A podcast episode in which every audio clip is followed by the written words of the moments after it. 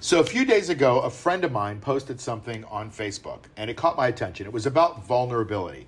Now, I've been listening to vulnerability for a long time from people like Brene Brown, and there's some really good stuff in there. And um, but I think it's overdone. And so I started to research it, and I went to ChatGPT, and you're not going to believe what the results are. Okay, so you know we're not going to decide whether I agree with it or I don't agree with it. I'm going to bring this up so that you can decide whether you agree with it or don't agree with. Then I asked ChatGPT, okay, all these people talk about vulnerability being the key to great leadership who are the great leaders that are using this vulnerability tactic to become great? And you're going to love what they come up with. But I'll leave that for the end so that you can you can decide. Here's my premise. Things get hammered into the culture and then they they become like fact. And we don't question because we don't question because everybody parrots the same thing.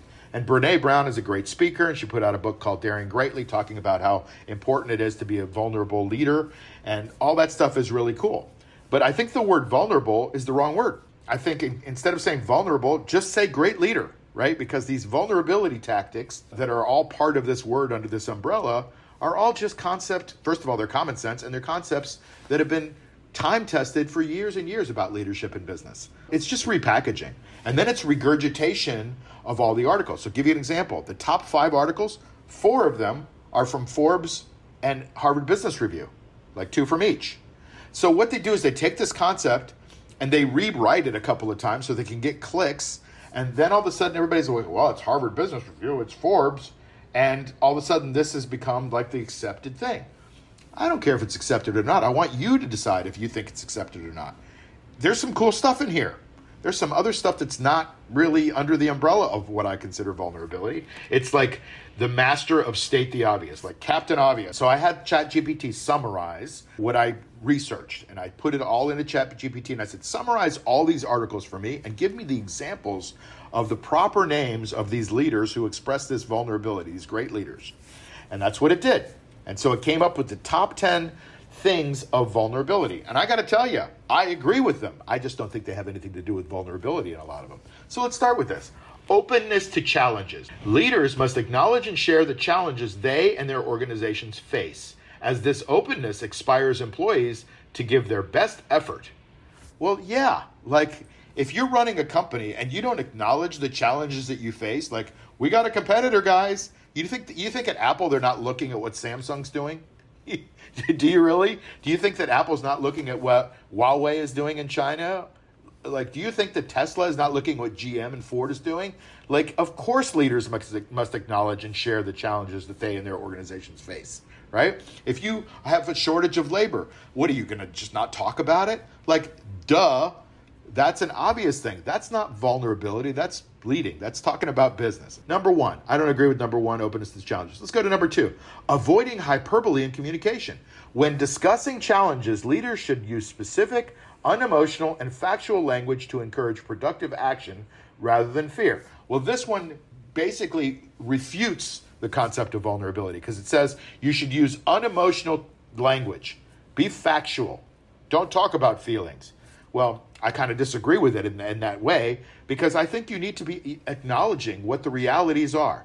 So be factual have some feelings in there a little bit. If you're upset about the fact that you got a competitor that lowered their price, you got to talk about it, be factual about it. There's no problem with that. But avoiding hyperbole in communication when discussing challenges, I don't know. I don't know. You can you can avoid hyperbole, but you can also use hyperbole to fire people up. That's leadership.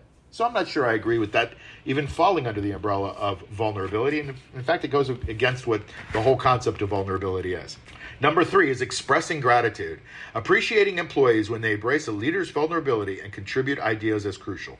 Well, yes. Like if you're a leader and you don't appreciate your people, if you don't express gratitude, which is one of the most important concepts uh, as a human being that we can have because it crowds out negative emotions, if you don't have gratitude for the things that have made you to what you are, like you're not going to be a good leader and people are going to see that. So I agree with this one. You've got to express gratitude. You got to appreciate employees, but that's not being vulnerable. How is expressing gratitude being vulnerable?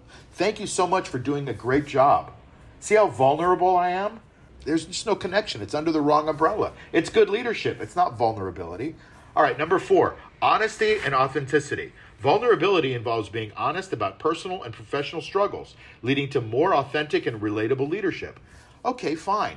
You want to be honest and authentic in all of your dealings, right? This is not like, you know what? Today is the day I'm going to be vulnerable. So I'm choosing today to be honest and authentic. No, that if you're a liar and you're not authentic, you're going to be a lousy leader. Nobody's going to follow you. Think about our politicians. Like, think about the people that lead our institutions. We don't believe half the stuff they say to us anymore. Even the health people that have been telling us some things for the last several years, a lot of those things are turning out to be wrong, and we all believed them. So now, next time they say that, we're going to scratch our head and go, well, you know what? I mean, maybe I'll use a little common sense this time. Maybe you won't. Maybe you just go along with them because you think they know more than you. But I think you should question. So, yes, honesty and authenticity, but that's not vulnerability. That's great leadership. Encouraging psychological safety. By being vulnerable, leaders create environments where employees feel safe to express themselves, leading to improved performance and creativity. I can tell you this if you run a company and you don't include everybody in the discussion, even the quiet accountant person in the back or the uh, or the nerd who writes your you know programs or whatever, you're not getting all the input. So good leaders go out and get input from all of the people on their teams. This is not some revelation where you're being vulnerable by getting input from everybody. By being vulnerable, you create an environment. I don't, I don't understand what being vulnerable means to creating an environment. It means asking the people on your team who you hired and who you value what they think. Asking the customer service people, what, what are the customers saying? What do you think? What do you, that's good leadership. That's not vulnerability. Sorry. All right, leading by example. Well, duh, I'm not going to even go into this. Like, leaders must model vulnerability, showing that it's safe to share struggles and stand up for personal values and beliefs. I don't know about the vulnerability part in there, but you want your leaders to lead by example. You want them to show that, you know, look, I'm going to go and charge. Think about all the great generals and the people that have led us over the past. They're not sitting around crying, you know, because they got an arrow in their arm, right? They're pulling the arrow out and they're going out and leading, right? The vulnerability has nothing to do with that. But the leading by example part, I totally agree with that. It's just not vulnerability. Number seven, cultural shift in perception of vulnerability. There's a growing acceptance and encouragement of vulnerability in leaders, seen as a strength rather than weakness. All right, if you define vulnerability as the narrow thing where you say, I'm willing to admit my mistakes so that I can grow from them, I totally agree. Like that's what the vulnerability is. The vulnerability is the cause. It's not the effect.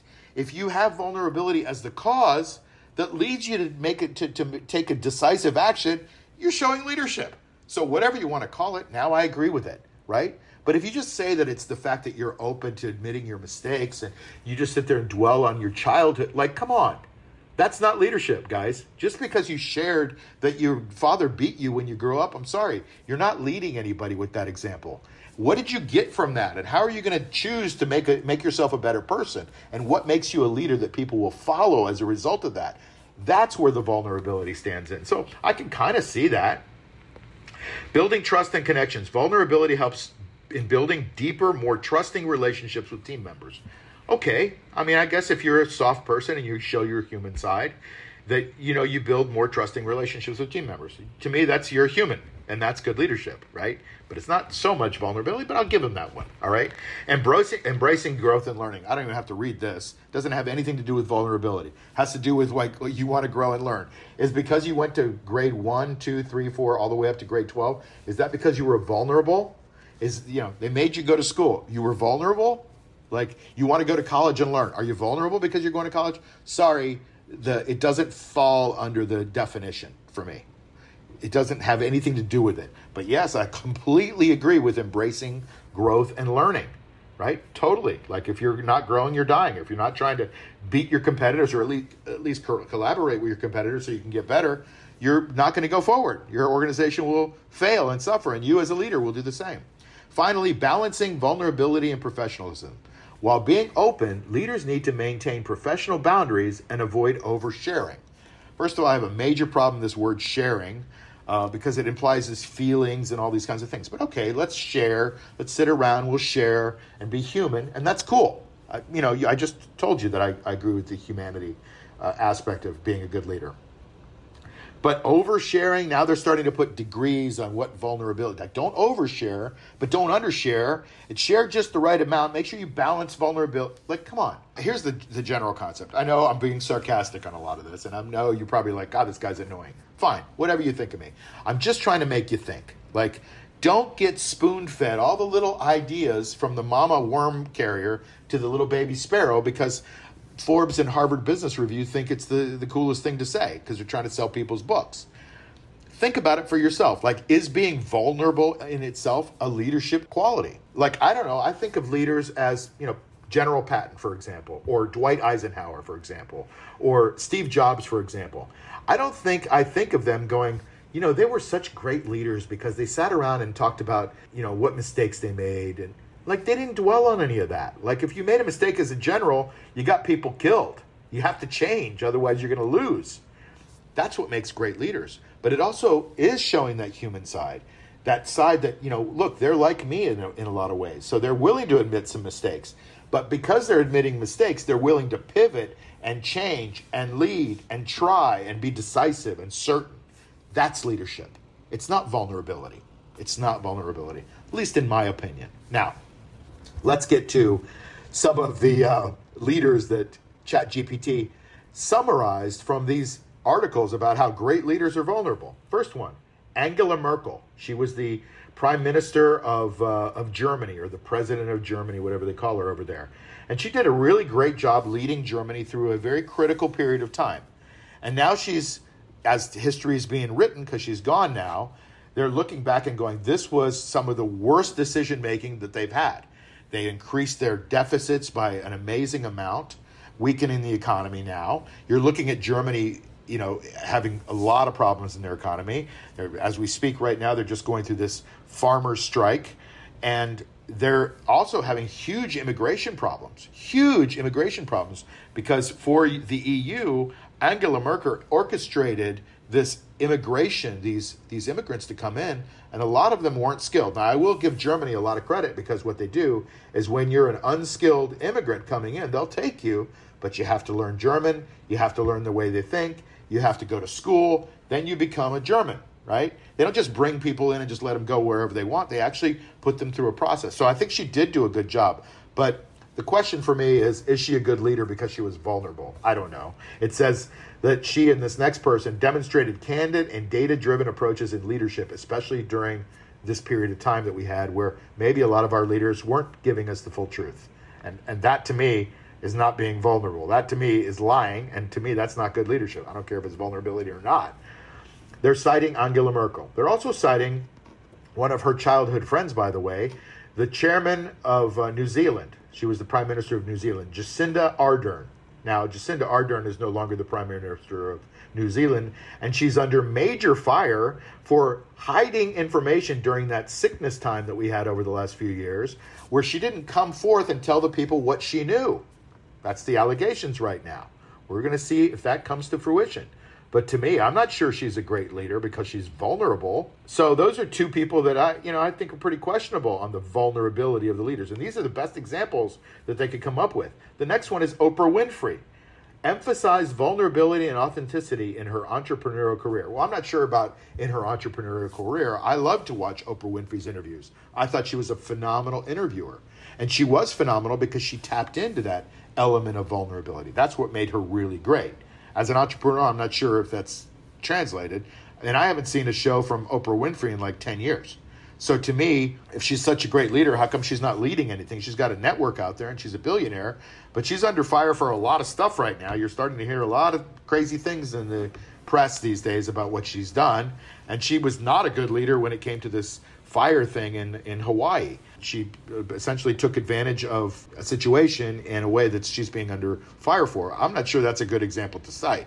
And then Satya Nadella, who is the chairman of Microsoft and a CEO of Microsoft, transformed Microsoft's culture with humility and a focus on learning. Okay, here, this one I can agree. He, uh, he came in after Steve Ballmer, who did a horrible job running Microsoft for a long time, and he transformed Microsoft's culture. Okay, and if, if openness and vulnerability is part of how he did that, well, then I have to say the results speak for themselves. Microsoft is one of the most valuable companies in the world, so he did a, a great job. So they get one. One out of five so far, one out of four. And then Howard Schultz from Starbucks. He opened up about his challenges and vulnerabilities during Starbucks' decline. Well, he wasn't there during Starbucks' decline, right? He left the company, Starbucks tanked, and he had to come back in and fix it. It's not a vulnerability when you come back and you go, hey, my predecessor sucked. Let's don't do what they did. Let's fix what they did. That's not vulnerable. That's leadership. And that's what I'm trying to get, get you to, guys, is I want you to look at what I'm saying here and say, you know, there's some truth in some of the things that he says. All of the things that they cite as vulnerability are leadership qualities. They are qualities of great leaders, but they're not because of vulnerability. I think we put the wrong label on it. I think it's a marketing gimmick, frankly. Maybe that's what you need these days is everybody's a soundbite, so you've got to give them a marketing gimmick so they can understand the subcontext of what you're talking about. To me, this is not vulnerability. This is not vulnerability. All right, so all I want you to do is think about it, make your own decision on whether you buy into Brene Brown's concept of vulnerability and all the parroting that's gone on over the last 10 years since she's written her book. Or if you kind of think, well, isn't that obvious? Like, don't we want to be good leaders because we have some of these traits?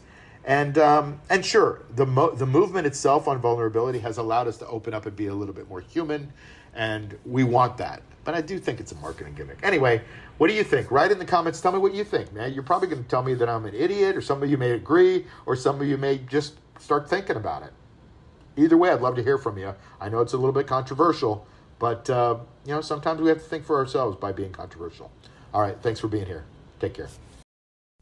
You've been listening to the Wealth Architect Podcast with Mark Yegi. Follow us on iTunes, Spotify, or wherever you get your podcasts. Like and subscribe on YouTube. Share and tell your friends. See you soon.